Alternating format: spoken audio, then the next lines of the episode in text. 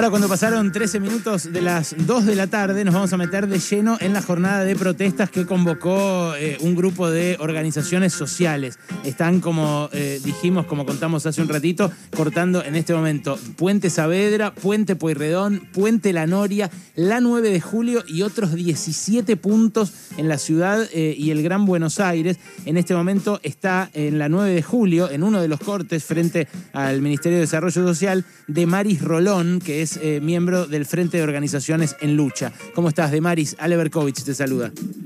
¿Qué tal? Buenas tardes a todos. ¿Cómo están? Bien, muy bien. Gracias por eh, atendernos. Contame, ¿qué hacen ahí, Demaris? Bueno, estamos acá, acabamos de llegar a la 9 de julio frente al Ministerio de Desarrollo Social. Antes estuvimos desde las 9 de la mañana aproximadamente cortando en tres puntos de Puerto Madero levantamos los cortes hace un rato, vinimos hasta acá, nos encontramos con la columna de Barrios de Pie, que estaba también realizando una actividad en el obelisco, confluimos aquí eh, y a la vista de que, de que nadie del gobierno nos ha llamado, eh, ni nos ha recibido, ni nada, no hay ningún tipo de diálogo, acabamos de cortar el Metrobús también. Ah, bueno, eso es lo que complicó. Claro, teníamos reportes recién de que está eh, complicado, bloqueado completamente el tránsito ahí en la 9 de julio. ¿El Metrobús desde hace cuánto de Maris que está bloqueado? Está bloqueado de la parte que va hacia el sur, digamos. Ok. No, en realidad, claro, está bloqueado de los dos lados. No, no, está, está bloqueado de los dos lados. Es, es muy eh, grave y vergonzante la situación de que en este contexto nos estén, este, nada, tratando de esta manera, ¿no? A los sectores más postergados, realmente. Eh, vos, cuando decís no nos eh, dieron bola, ¿quiere decir que no bajó siquiera nadie a, conversar? No digo el ministro, pero alguna persona del Ministerio de Desarrollo Social. Hasta este momento que estoy hablando con vos, no tengo esa información. Miro hacia donde están los compas, que obviamente yo me, alejé para poder hablar porque están los bombos y demás, y están todos mis compañeros ahí frente a la bandera. Eso quiere decir que nadie se movió, que nadie ingresó al edificio, que no pasó nada, digamos. No, no, no hay ninguna novedad por el momento. Damaris, contame, eh, ¿vos dónde vivís? ¿Yo dónde vivo? Sí. Vivo en la zona norte, en San Fernando. Eh, ¿Y cuáles son las privaciones que se viven en, esos barrios? ¿Qué, ¿Qué, es lo que cambió en este último tiempo? Bueno, en la zona norte, a pesar de que uno por ahí rápidamente asocia la zona norte con, con zonas lindas, turísticas, con, con la zona por ahí más rica del conurbano bonaerense quizás, eh, country y demás, uno piensa en Tigre. Bueno, también hay una zona que es muy pobre en, en los diferentes en las diferentes secciones.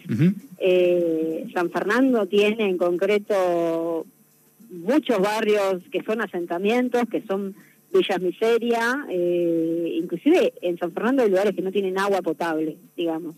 Mm. No es el municipio que por ahí eh, se ve para afuera o no es el municipio que pintan los country ni nada de eso. No, no, lo tengo clarísimo. También pasa más grave como Escobar, digamos. Sí, sí, no, pero, también, pasa en Becar, pasa incluso en San Isidro. No, eso lo tengo clarísimo. Ahora, ¿qué, ¿qué, es lo que cambió? Porque lo que me dijeron es que este, este, esta falta de diálogo que ustedes están notando ahora en la protesta viene de los últimos meses también en términos de eh, bueno, recorte de, algunos, eh, de algunos víveres a los comedores, recorte de eh, programas sociales en los casos de gente que ya los tenía.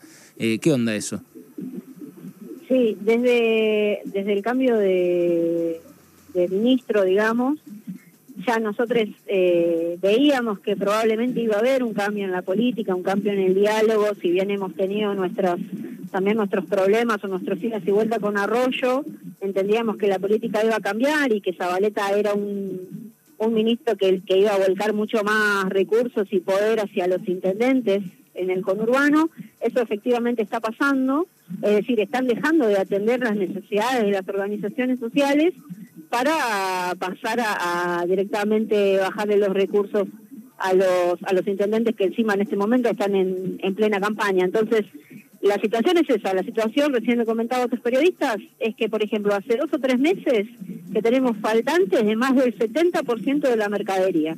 Es decir, vos tenés que recibir una tonelada de tal cosa un mes, bueno, hace tres meses que en vez de llegar una tonelada llegan 30 kilos, ¿entendés? Te llega el 30% y vos con eso tenés que hacer magia y darle de comer a la misma cantidad de gente que le venís dando de comer eh, desde que empezó la pandemia y desde que eh, la situación económica está como está. Pero, perdón, de Maris, eh, ¿esto entonces decís que empezó a pasar antes de las pasos? ¿Este recorte, digamos?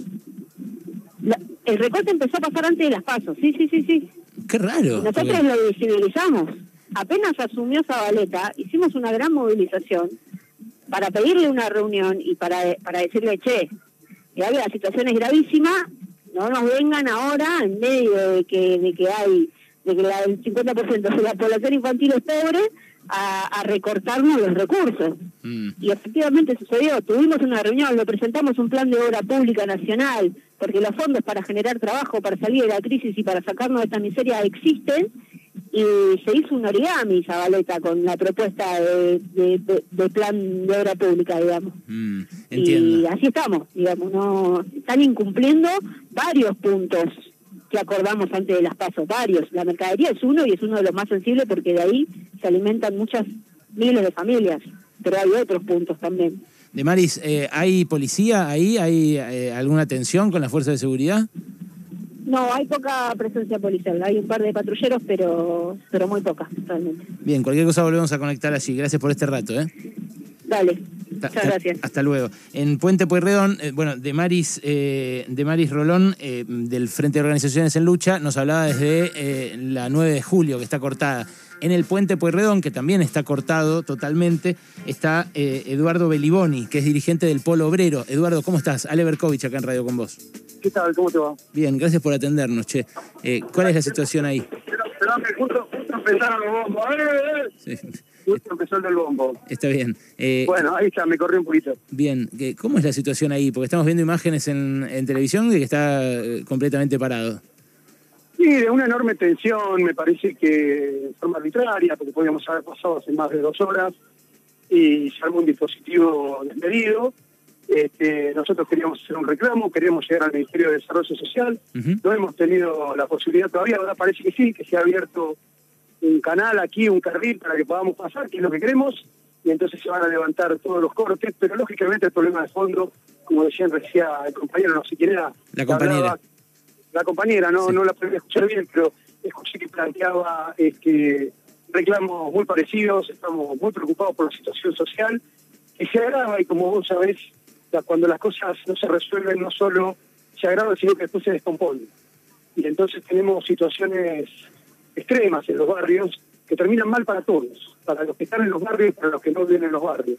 Una, una desocupación de, del tamaño tiene hoy, el 50% de la población por debajo de la línea de pobreza, eh, una caída en el salario real, digamos, en el poder adquisitivo del salario, este, es una es un drama social porque genera muchísimos muchísimos problemas, genera que una persona trabaja todo el día y tenga que mandar igual sus hijos al comedor porque cobra entre 25 y 30 mil pesos. Imagínate que es absurdo eh, que no pueda darle de comer a una persona que trabaja todos los días. Sí, sí, claro Eh. Imagínate los desocupados, claramente. Y además cae el consumo, cae la producción.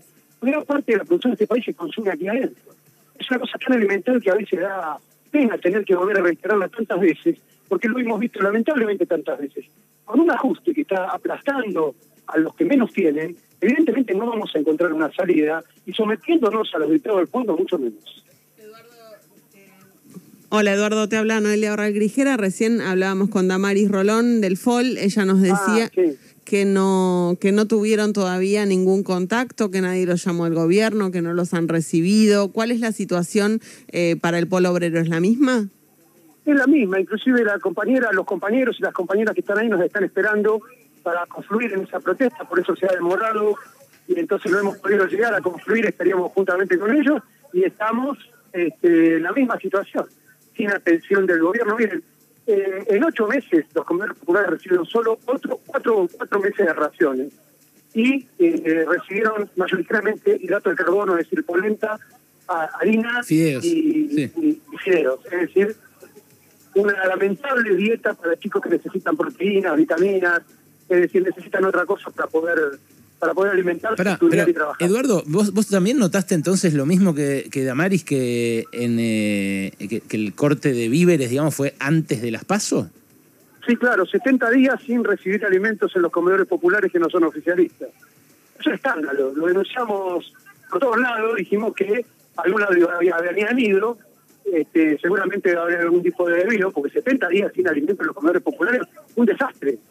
Y, y no quisimos mezclar las cosas, pero en el medio de la campaña se lo dijimos a, a, a los funcionarios. Ustedes están desviando la comida para otro lado, cometiendo un error gravísimo, porque la gente no tiene ideología para comer. No piensa lo que va a votar este, cuando alguien le lleva un pedazo de comida. Necesita la comida. Ahora, Este, está- eh, está Eduardo- frecuencia los, los funcionarios de este gobierno, ¿no? Otra Sí. frecuencia, están, no están dándole respuesta a cosas elementales. Y encima hacen maniobras como la de Massa. La de Massa es una maniobra que la verdad que hasta me revuelve el estómago, porque la vi muchas veces. Un proyecto de ley para subsidiar a la patria contratista con educación en la boca. Creo que peor no se podría haber imaginado un programa. Porque por, por otro lado, los compañeros que no tienen trabajo tienen oficio, ¿no? Es verdad que no tienen oficio. Nosotros le presentamos más de 100.000 compañeros con oficio al Ministerio de Desarrollo Social para mostrar que no es verdad que no hay oficio. Lo que no hay es trabajo, la gente tiene oficio, sabe trabajar. Ahora, es- eh, Eduardo, ¿cómo estás? Alejandro Wall. Eh, eh, precisamente en el punto, en el punto que marcabas de, so- sobre las PASO, después de las PASO eh, y con la derrota clara del gobierno en las urnas, el gobierno intentó llevar adelante algunas eh, medidas como para poder este, poner, como se dijo acá, plata en la calle. Eh, ¿Eso vos crees que fue insuficiente? ¿Crees que igual siguen sin entender lo que sucede en los barrios? Eh, cu- ¿cuál, ¿Cuál es tu lectura de la reacción del gobierno después de, te, doy, te doy un dato de último momento. Mm. No hay IFE. El gobierno dijo que iba a haber un IFE de 3 millones de personas. ¿Está bien? ¿Es correcto lo que digo? ¿Estamos de acuerdo con eso? Lo dijo, lo dijo el gobierno. Mm. El ministro de Trabajo dijo recientemente que no va a haber IFE. Si hay, si hay una, un concepto de que tenía que haber IFE, quiere decir que había por lo menos 3 millones de personas que necesitaban un ingreso familiar de emergencia. El gobierno no lo va a sacar y tiene los programas sociales cerrados. Entonces no está atendiendo esa emergencia social claramente. Está haciendo malabares, o en todo caso está tirando alguna aspirina en un enfermo terminal. La gravedad del problema es tal que tuvimos que llegar a este extremo, a esta cosa tan en un punto violenta, porque yo entiendo que mucha gente se va a sentir afectada por lo que hicimos, no soy tonto, me doy cuenta, pero el gobierno no está prestando atención a las cosas más elementales. Cuando les digo que recibimos polenta todo el año, yo le estoy diciendo solamente una parte de la indignación que tienen las compañeras que tienen que cocinar en los comedores populares. Están hartas de hacer polenta y que los chicos la miren con cara de no quiero comer más esto. Mm, Está claro. Necesitamos resolver cosas muy elementales en la Argentina. También tenemos el problema de la conectividad, de lo que es el Wi-Fi.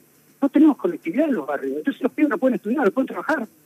Hoy la conectividad a Internet es como hace 50 años el papel del lápiz.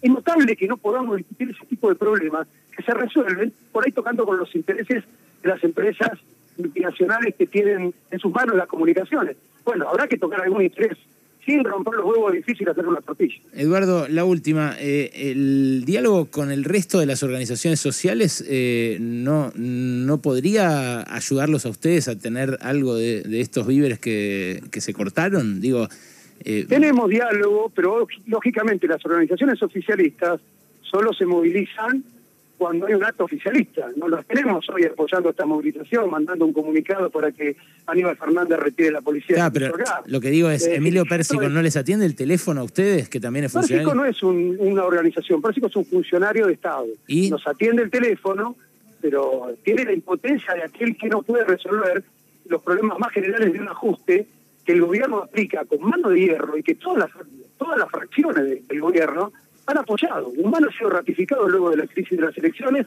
es el que lleva adelante el ajuste por un método muy sencillo. La inflación se come los ingresos fijos y por lo tanto todo el tiempo estamos perdiendo frente a la inflación. La corremos de atrás, mucho más los jubilados, mucho más los programas sociales, que ni siquiera tienen una paritaria para ir a discutir. Eduardo, gracias por este rato, ¿eh? un abrazo. Gracias a ustedes. Eduardo Beliboni, referente del Polo Obrero, antes de Amaris Rolón, referente del Frente de Organizaciones en Lucha, eh, está eh, cortado el país. ¿eh? Hay eh, 17 puntos de protesta